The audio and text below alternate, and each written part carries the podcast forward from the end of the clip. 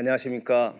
저는 동촌제일교회 장성훈 목사입니다. 오늘은 저와 함께 팔 강 교회 안에 성도 간에 소송하는 문제가 벌어졌는데, 오늘 팔 강을 통해서 성도를 세상 법정에 세우지 말라라고 하는 그런 강의를 하려고 합니다. 어, 전체 내용은 고린도전서 육 장에 있는 내용을 가지고 말씀을 나눌까 합니다. 어, 오늘의 포인트는 어, 첫 번째는 고린도 교회의 소송 문제를 먼저 살펴보려고 합니다. 그리고 교회의 해결, 일반적인 교회는 어떻게 해결하고 있는지를 보게 될 것이고, 그리고 고린도 교회의 소송 문제에 대해서 바울은 그러면 어떤 해결 방법을 제시하는가 하는 것을 두 번째로 확인해 볼 겁니다. 마지막 하나는 바울의 해결 방법이 과연 오늘날 교회도 적용할 수 있겠는가, 그런 문제를 다룰까 합니다. 이제 어, 바울이 고린도 교회로부터 들었던 소식 중에 하나가 교회 내적인 문제였는데, 그 문제는 교회가 당파가 이루어져 있고 그 당파 안에서도 여러 많은 문제들이 있었습니다.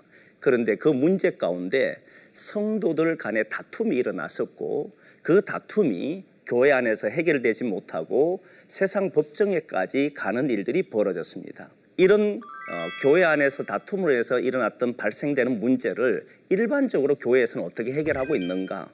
교회 안에서 문제가 발생되면 그 교회마다 행하는 방법들이 있습니다. 그래도 교회이기 때문에 사람들은 교회에서 할 때에 교회 자체 안에서 해결하려고 애를 씁니다. 기도에도 가져보려고 하고, 그리고 서로 이해해 보려고도 하고, 또 많은 대화를 시도해 보기도 하고, 또 타협점을 찾아보기도 하고, 서로가 양보하려고 하는 그런 자세도 보여보기도 하고 하지만, 그러나 그런 문제로 해결되지 않을 때, 도저히 해결되지 않으면, 아무리 노력해도 해결되지 않으면 그때서야 교회에서는 세상 법정으로 가게 됩니다. 처음부터 세상 법정으로 가는 교회는 거의 없습니다. 그래도 교회라고 하는 이 교회가 거룩한 공동체라는 인식 때문에 사람들은 교회 안에서 일어난 문제를 세상 법정으로 가져가는 것을 굉장히 꺼립니다. 하지만 교회 안에서 문제가 도저히 해결되지 않으면 문제를 가지고 세상 법정에 가서 해결할 수밖에 없는 상황이 있기 때문에 교회들은 그렇게 마지막 수단으로 교회를 세상 법정에 세우는 일들이 일어났고, 실제로 오늘날에도 많은 사람들이 그렇게 해결하고 있는 실정입니다. 자, 그러면 이런 상황에서 교회는 어떻게 해결하려 해야 하는가? 바울은 그가 제시하는 해결 방법은 무엇인가를 우리가 살펴봐야 합니다. 바울이 제시하는 해결 방법은 가장 큰 근본적인 생각이 있어요. 바울은 어떤 생각을 가지고 있냐면, 바울은 세상 법정에 성도를 세우는 일을 근본적으로 반대합니다. 세상 법정에 세우는 일을 바울이 어떻게 성도를, 교회를 세상 법정에 세울 수 있느냐라고 강하게 질책하는 것이 고린도전서 육 장에 나오는 말씀이에요. 그러나 우리가 알다시피 교회 안에서 내부적으로 해결할 수 없을 때 사람들은 세상 법정으로 가야 한다라고 인식하고 있단 말이죠. 그렇게 생각한단 말입니다. 그런데 교회를 세상 법정에 세우지 말라고 한다면 그 교회가 따르겠느냐라고 했을 때 그 말을 쉽게 따를 수가 없을 겁니다. 그러면 바울은 왜 세상 법정에 교회를 세우거나 성도를 세우는 일에 그렇게 반대했을까? 바울이 세상 법정에 세우지 말라고 반대한 이유는 도대체 무엇인가를 우리가 확인해 봐야 합니다. 바울이 세상 법정에 세우지 말라는 이유는 몇 가지가 있는데, 그 중에 하나가 고린도전서 육 장 일 절에 나오는 말씀인데, 이 말씀을 보면 너희 중에 누가 다른 이와 더불어 다툼이 있는데 구태여 불의한 자들 앞에서 고발하고 성도 앞에서 하지 아니하느냐라고 하는 말씀을 통해서 바울은 모든 교회에서 일어나는 다툼들, 고발할 수밖에 없는 문제가 있을 때 세상 법정으로 가는 것은 불의한 자에게 판단을 받는다라고 생각했던 겁니다. 근데 여기서 하나 짚어봐야 될 것이 있는데, 세상 법정이 불의한 곳인가라고 하는 문제입니다.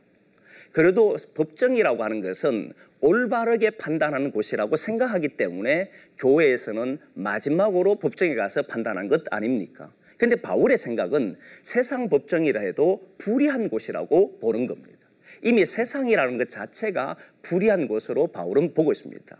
여기에서 불의하다 아니하다라고 하는 이 불의하다는 말은 어떤 의미를 가지고 있느냐면, 불의하다는 것은 우리가 흔히 올바르다, 바르다라고 하는 이 판단을 할 때는 적어도 그 사람의 어떤 윤리적인 행동을 보고 이야기를 합니다. 어떤 잘못한 것이 있을 때 불의하다라고 이야기를 하는데, 올바르다라고 하는 이 개념도 옳다라고 하는 개념도 전부 보면 행동을 가지고 이야기하더라는 거예요. 윤리적으로 행동으로 문제가 없으면 올바르다 생각합니다. 세상 법정에서 판단하는 것이 그들은 바르게 판단한다고 생각을 하지만, 바울의 생각은 단순히 어떤 행위 자체에 관심을 두는 것이 아니고, 바울이 생각하는 세상 법정이라고 하는 것은 하나님과의 단절돼 있는 곳이기 때문에, 그곳은 이미 어둠의 곳이고 그곳은 하나님을 떠난 곳이기 때문에 그곳에서 판단받는 것은 성도로서 맞지 않다라고 봤던 것이죠. 하나님에게 떠나 있는 곳에 의해서 하나님의 부르신 사람들을 판단하는 것은 잘못됐다라고 생각하는 겁니다. 예를 들면 성경에서 보면 예수님이 이 땅에 오셨을 때 예수님을 빛으로 이야기합니다. 그리고 이 세상을 뭐로 이야기하냐면 어둠으로 이야기합니다. 어둠으로 이야기하는데, 이 빛이 어둠에 왔을 때, 빛이 어둠에 오게 되면 그 어둠은 반드시 판, 판결을 받게 됩니다. 사라져야 되는 거죠. 그러니까 어둠은 빛에 의해서 결정하게 되는 거거든요. 그러니까 어둠이 빛을 판단할 수는 없는 거거든요. 그런데 지금 이 세상의 법정에 세운다는 것은 무엇을 의미하느냐면, 이 빛이 어둠에게 판단받는다고 보았던 겁니다. 그러니까 바울은 도저히 용납할 수가 없었던 것이죠. 어떻게 하나님에 의해서 부름받은 공동체가, 빛의 공동체가 어둠에게서 판단을 받을 수 있느냐, 그건 있을 수 없는 사건이다라고 생각했기 때문에 바울은 불의한 자에게 판단받는다라고 말했던 겁니다. 세상 법정이 우리가 생각하는 기준으로 옳고 그러다는 말이 아니고, 바울은 하나님의 사람이라고 하는, 하나님이 택한 곳이라고 하는 거룩한 공동체와 어둠의 공동체라고 하는 이런 측면에서 봤기 때문에 그곳을 불의한 곳으로 봤던 겁니다. 자, 그러면 또 다른 것은 뭐냐면, 어, 바울은 불의한 자에게 판단받는 것을 굉장히 싫어합니다. 동시에 오히려 성도들이, 거룩한 자들이 세상을 판단해야 된다고 봤던 것이죠. 빛이라고 하는 것은, 빛의 역할은 우리가 잘 알다시피 어둠을 드러냅니다. 어둠을 드러내고 길을 안내합니다. 그러니까 빛은 어둠 속에 딱 들어가면 어둠이 할 수 있는 길은 두 가지밖에 없어요. 어둠이 사라지든지 아니면 어둠이 빛 안으로 돌아오든지 해야 합니다. 예수님께서 이 땅에 처음에 오셨을 때, 조금 전에 이야기했던 것처럼 빛이 어둠에 왔다라고 이야기했을 때, 그때 그 어둠들은 빛을 싫어합니다. 그럼 결국 그 빛이 살아남으려고 하면 어둠을 제거해야 됐거든요. 그래서 예수님을 제거하려고 했고 실제 십자가에 못 박아버렸던 겁니다. 이유는 빛이 오면 어둠은 사라지기 때문에. 그런데 예수님께서 부활을 함으로 인해서 그 어둠은, 이제 그 부활하신 예수님은 영원히 꺼지지 않는 빛으로서 다시 부활을 해버린 겁니다. 결국 이렇게 되니까 어둠은 택할 수 있는 길이 뭐냐면, 빛이 오는 순간에 어둠이 도망을 가든지 사라지든지 아니면 어둠의 길을 버리고 빛 안으로 도는 수밖에 없었던 겁니다. 그래서 구성된 것이 교회고, 그래서 택함을 받은 사람들을 보고 우리는 교회 공동체라고, 성도라고 했던 겁니다. 그런데 비단에 있는 사람들이 어둠에 들어가서 예수님에게 하신 말씀처럼 어둠의 일을 드러내야 되고, 그 어둠이 어떤 길을 가고 있는지 알게 해야 되고, 비단에 살 수 있도록 보여줘야 되는 것이 성도들이 해야 될 일이고 교회가 해야 될 일인데, 오히려 성도들이 세상을 심판해야 되는 그런 사람들이, 판단해야 될 사람들이 오히려 세상의 판단을 받는다는 것은 바울이 도저히 용납할 수 없는 그런 내용이었던 거죠. 그래서 고린도전서 육 장 이 절의 말씀 보면, 성도가 세상을 판단하는 것을 너희가 알지 못하느냐, 세상도 너희에게 판단을 받겠거든 지극히 작은 일을 판단하기를 감당하지 못하겠느냐라고 말을 했던 겁니다. 이 바울은 교회는 세상 법정에 세우는 것을 불의한 자들 앞에 세우는 것이기 때문에 아니 된다고 말을 했고, 또한 성도라고 하는 것이 거룩한 사람, 하나님의 택함을 받은 사람들이기 때문에 오히려 세상을 판단해야 되는데 판단받는다라고 하는 이것 때문에 두 가지 이유로 해서 바울은 반대를 했던 겁니다. 자, 그리고 바울의 중요한 개념이 또 하나 있는데, 세상 법정으로 가면 안 된다라고 하는 이유 중에 또 하나가 무엇이냐면, 결국 세상 법정에 가서 판단을 받게 되면 그것은 둘 다가 실패한다고 보았던 겁니다. 그게 보면 여러분이 서로 소송을 제기하는 것부터가 벌써 여러분의 실패를 뜻합니다. 왜 차라리 불의를 당해주지 못합니까? 왜 차라리 속아주지 못합니까? 라고 이야기합니다. 원래 헬라어 원전에 보면 이 내용이 여러분은 서로 소송함으로써 완전히 실패했습니다라고 하는 뜻을 가지고 있습니다. 완전히 실패했다고 보는 거죠. 사실 교회에서 세상 법정에 가면 승소하고 패소하는 자들이 있습니다. 누군가가 고발했고 거기에 따라서 판단을 하게 되고, 판단했을 때 옳은 사람을 선두로 주게 되고, 진 사람을 보고 그게 맞는 대가를 치르게 하는 것이 세상 법정의 이야기거든요. 교회라고 하는 것이 뭐냐 했을 때 교회는 교회는 어디를 향해 가느냐 하면 하나님의 나라를 향해서 가는 교회라 그랬습니다. 이걸 보고 종말론적 공동체라고 이야기했습니다. 공동체라고 이야기했는데 이 종말론적 공동체가 지향하는 곳이 어디냐? 하나님의 나라잖아요. 하나님의 나라는 로마서에 나오는 것처럼 먹는 것도 아니고 마시는 것도 아니거든요. 하나님의 나라는 의와 평강과 희락이라 이게. 그럼 교회 안에는 언제나 기쁨이 있어야 되고 그 안에는 평강이 있어야 된단 말이죠.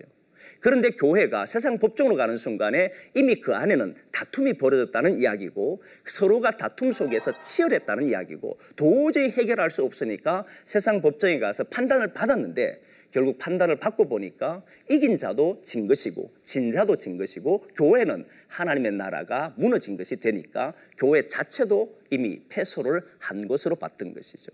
그래서 바울은 이야기할 때에 모든 것이 다 실패로 봤던 거예요. 완전한 실패로 봤던 거죠. 저는 이 말에 동의를 합니다.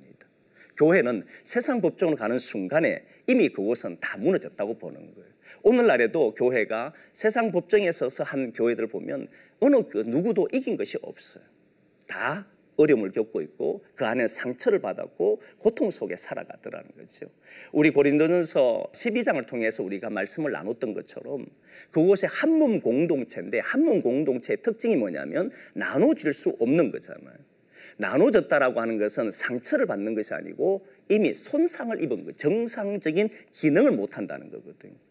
서로가 나눠져 버리면, 예를 들면 팔이 이제 잘려나가면 팔의 기능을 할 수 없는, 이건 상처의 차원이 아니고 이미 손상돼서 정상적인 기능을 할 수 없는 것이 되니까 교회는 교회답지를 못하게 된 거죠. 그래서 세상 법정으로 가서 판결을 받는다고 해도 바울은 이미 그것이 패소한 것이라고, 모두 다 진 것이라고 말을 했던 겁니다.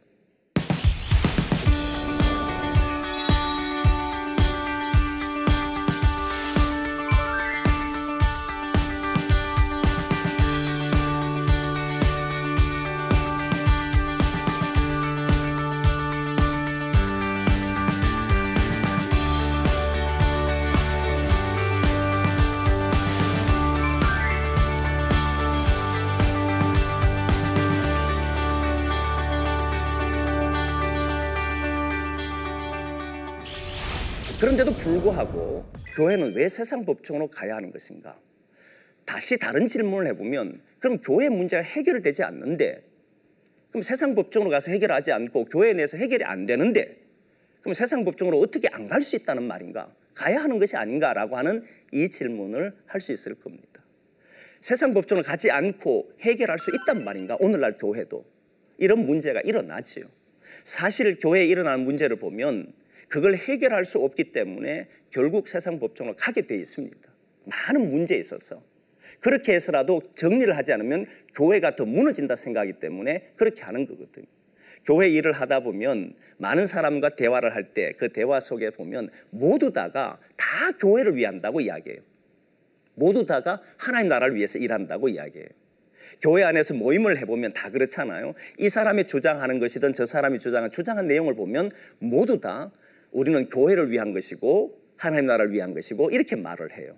그런데 그렇게 하다가 서로가 주장이 달라지게 되면 그것 때문에 싸우게 되고, 하나님 나라를 위해서 일하고 교회를 위해서 일한다고 해놓고 결국은 세상 법정까지 가잖아요. 그 이유도 무엇이냐면 교회를 살리기 위한 것이고, 그리고 교회 구성원들을 지키기 위한 것이고, 우리 교회를 보호하기 위한 것이라고 이야기를 하거든요.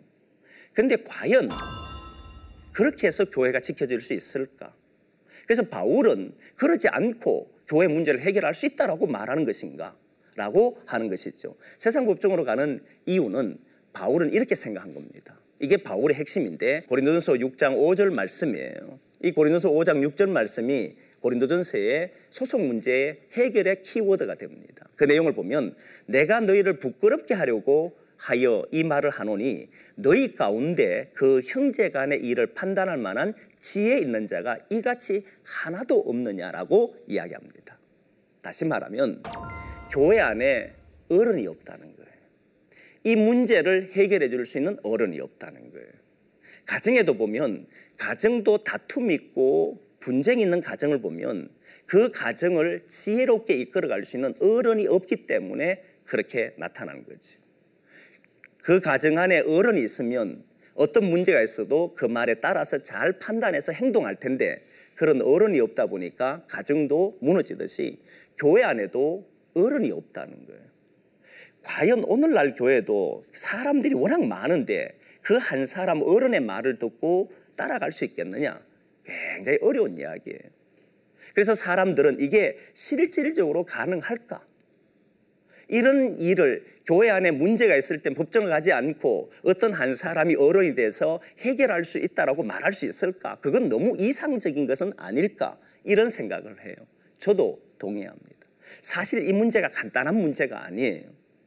그러나 우리가 애굽에서 나왔던 사백삼십 년 동안 노예를 했던 이스라엘 백성들이 모세의 인도함을 받아서 애굽으로 나왔을 때 그때 하루는 이도로라고 하는 장인이 와서 보니까 사람들끼리 문제가 생겼을 때 모세에게 와서 이야기를 듣더라는 거예요. 근데 모세가 그 이야기를 했을 때 어느 누구도 문제를 삼지 않고 돌아가더라는 거예요. 그걸 모세 혼자 밤새도록 하니까 천부장, 백부장, 오십부장 이 제도를 만들었거든요. 그러나 그 내용을 보면 모세라고 하는 한 인물에 의해서 당시에 많은 사람들이 분쟁할 수 있는 요소들을 해결해주고 있었다는 것은 분명해요. 그런 거 보면 우리가 이상적으로 볼 수밖에 없지만은 그럼에도 불구하고 교회 안에는 이런 어른들이 있어야 된다는 것이 분명해요. 신앙이란 게 무엇인가라고 했을 때 한번 생각을 해보면 신앙이라고 하는 것은 우리가 믿는다라고 했을 때 신앙이라는 것은 잘 생각해 보면 이 신앙은 다 어, 믿어야 되는 거지만 사실 믿지 못할 게 너무 많아요. 조금 예를 들면 예수님께서 하루는 이렇게 제자들에게 말씀했지요. 뽕나무를 들어서 바다에 던져라도 될 것이다 라고 했습니다. 근데 실제로 한번 물어보고 싶은 게 뭐냐면 과연 우리가 뽕나무를 명해서 바다에 던져라면 그런 일이 일어나겠습니까? 사실 우리의 이성으로는 안 일어납니다. 또 산을 들어서 바다에 던지라도 된다라고 했는데 안 일어나요. 그게 우리의 이성으로는 일어나지 않습니다. 신앙은 어떤 종류가 있는지를 보셔야 돼요. 믿는다라고 했을 때 이 신앙이라고 하는 믿음이라고 하는 이 믿음이라고 하는 것이 어디에서 출발하냐에 따라 다른데 나에게서 출발하고 하면 나와 상대라고 하는 이 두 가지가 있는데 나에서 출발하게 되면 어떤 이 둘 다가 분명히 가능성에서 출발하게 됩니다. 그런데 나에게서 출발한 이 가능성은 이루어질 수도 있고 안 이루어질 수도 있어요. 왜냐하면 나는 모르니까. 그게 될지 안 될지 모르니까. 그래서 나는 믿는다라고 이 일이, 이 일이 진행될 거야. 이 일이 이렇게 될 거야. 그것을 나는 믿어라고 말을 해도 그런데 그 일이 안 되게 되면 사람들은 실망하고 그것 때문에 좌절을 느끼거든요. 그래서 사람들이 웃고 우는 것을 보면 다 무엇에 따라서 판단하냐면 내가 생각했을 때 가능성이 있느냐 없느냐 전부 중심은 나라고 하는 것이 중심이더라는 거예요. 이 나라고 하는 중심에 섰을 때는 아니라면 움직이지를 않아요. 실제로 노아 홍수 때에 만일 우리가 노아 홍수 때 있었다면 하나님께서 이 세상을 물로 심판한다라고 했을 때 방주를 지어서 그렇게 준비하라고 했다면 과연 오늘날 사람들이 방주를 지을 수 있는 사람이 얼마나 될 것 같습니까? 아마 쉽지 않을 거예요. 왜냐하면 그동안에는 한 번도 비로 인해서 세상이 멸망한 적이 없거든요. 또 얼마의 비가 와야 이 세상이 멸망한단 말이에요. 이건 상상할 수 없는 이야기잖아요. 그건 내 생각으로는 안 일어난단 말이죠. 그러니까 사람들이 방주를 짓지 않는 사람들을 보면 내 생각으로 일어나지 않을 것 이미 가능성이 없다고 생각하니까 그 일을 하지 않는 거예요. 그런데 반대로 생각해 보면 그걸 말씀하시는 그것을 일으킬 수 있는 분에게서 출발하면 이 문제는 달라져요. 상대의 가능, 다시 말하면 그것을 일으킬 수 있는 분의 가능성에서 출발해 보면 나는 안 일어날 것 같은데 그분의 말에 의해서 일어난다고 믿으면 그는 하게 돼 있어요. 예를 들면 조금 전에 했던 것처럼 뽕나무가 뽑혀서 바다에 심겨된다는 것은 나로 봤을 때는 불가능한 이야기예요. 그런데 그걸 할 수 있는 이가 누구냐면 하나님은 하시거든. 하나님은 하시기 때문에 우리는 뭘 하느냐면 그 이야기 뒤에 나오는 이야기가 뭐냐면 누구든지 무엇이든지 구하는 대로 받는다는 믿음으로 기도하면 응답받는다는 내용이 나와요. 그러니까 다시 말하면 우리는 하나님이 하시기 때문에 우리가 할 수 있는 일을 믿는다면 기도한다는 거예요. 오늘 내용도 보면 교회 안에는 이 문제를 해결할 수 있는 사람이 없기 때문에 교회가 이런 어려움이 생겼다 생각을 합니다, 바울은. 그럼 우리는 이렇게 생각하잖아요. 오늘날 과연 그런 사람이 있다고 해도 해결될 수 있을까? 그런 어른들은 있을 수 있을까? 그건 불가능해, 안 일어날 거야 라고 말을 해버려요. 근데 아니라는 거예요. 그건 우리가 보는 입장에서 그렇게 보는 거잖아요. 하나님은 하나님 앞에 서서 지혜를 가지려고 하고 믿음의 어른으로 살려고 하는 사람이 있을 때 그를 통해서 이 한국교회도 또한 그 당시 고린도 교회도 해결하려고 했을 겁니다. 하나님을 향하여서 믿는 사람이 없었던 거죠. 그런 신앙을 가진 자가 없었던 것이죠. 모든 사람들이 자기의 가능성에서 출발하니까 불가능하다 해서 도전하지 않는 것인데 오늘날 한국교회를 보면서도 여전히 그 문제를 바라보고 어렵다고 포기하는 것이 아니라 저는 어떻게 생각하냐면 이 한국교회도 지금이라도 믿음의 어른들이 나와야 된다는 생각입니다. 정말 하나님 앞에 엎드려서 지혜를 가진 자가 있을 때 교회는 다시 하나님 나라를 만들어갈 수 있다고 생각하는 거죠. 그러지 않으면 교회는 분쟁 속에서 끝내 서로가 다투면서 세상 법정에 가서 해결하려고 하는 일들이 계속해서 일어나게 될 겁니다. 이게 가장 안타까운 것이죠.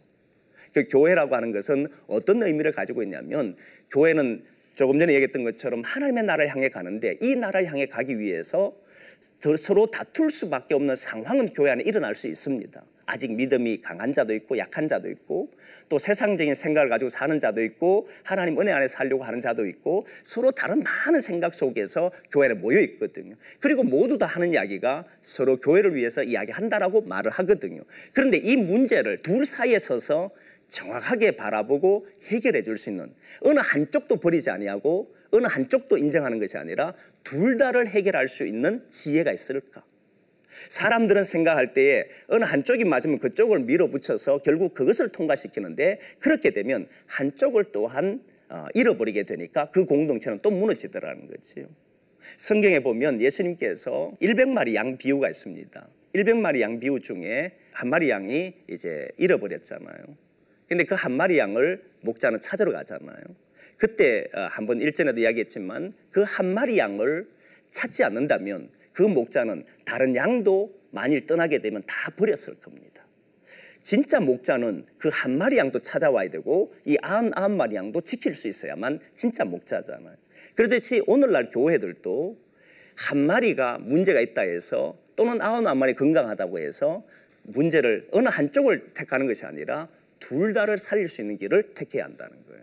그래서 그런 일을 할 수 있는 사람이 누구냐 했을 때 바로 교회의 신앙의 어른들이 돼야 되는 그 지혜를 가진 자가 있어야 한다는 거죠.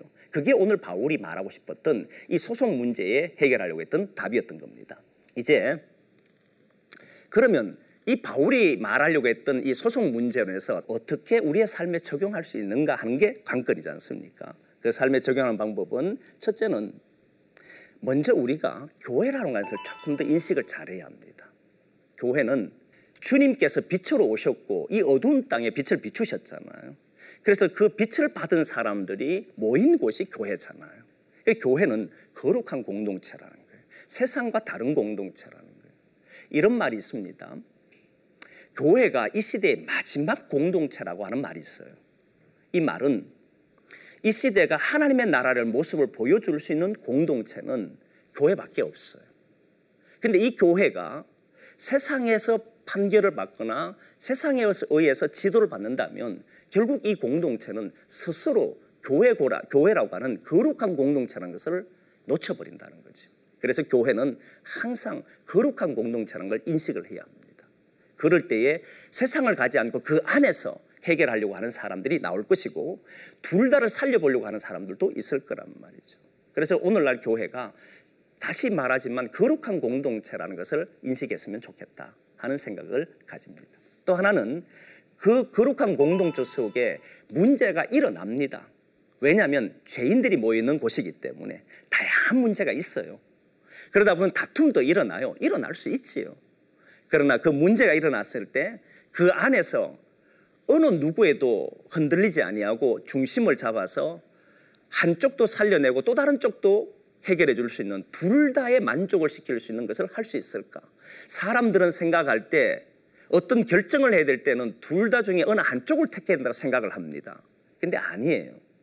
다시 생각해 보면 인간의 지혜는 둘 중에 하나를 택할 수밖에 없지만, 그러나 하나님 앞에 선 사람은 둘 다를 살릴 수 있는 길을 택할 수 있다는 것을 알게 돼요. 왜냐하면 우리의 지혜가 아니고 하나님의 지혜니까. 그래서 바울이 신앙의 지혜를 가진 자가 없느냐라고 말했던 것이죠. 그래서 저는 그 말을 가지고 다시 한번 생각해보면 다른 사람이 어떠한지 문제를 삼지 않았으면 좋겠어요. 교회 안에 여러 가지 문제가 있다고 해서 불평할 필요도 없어요. 불평한다고 달라질 것은 아무것도 없잖아요. 원망한다고 해서 교회가 새로워지는 건 아니거든요.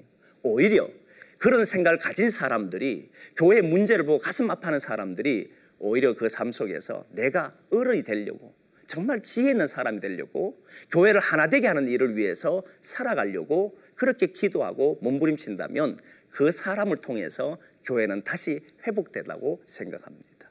그래서 저는 삶에 적용을 하면서 우리가 다른 누구라 말할 것도 없이 이 한국교를 보면서 우리가 신앙의 어른이 되고 신앙의 지혜로운 자가 되기를 소망합니다. 이제 오늘 팔 강을 마무리하려고 합니다. 팔 강은 세상 법정으로 가려고 했던 문제 때문에 바울이 해결을 제시했습니다.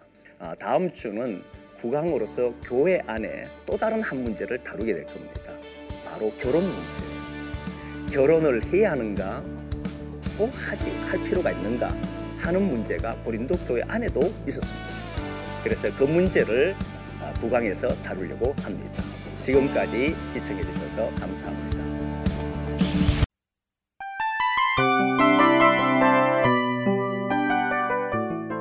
이 프로그램은 청취자 여러분의 소중한 후원으로 제작됩니다.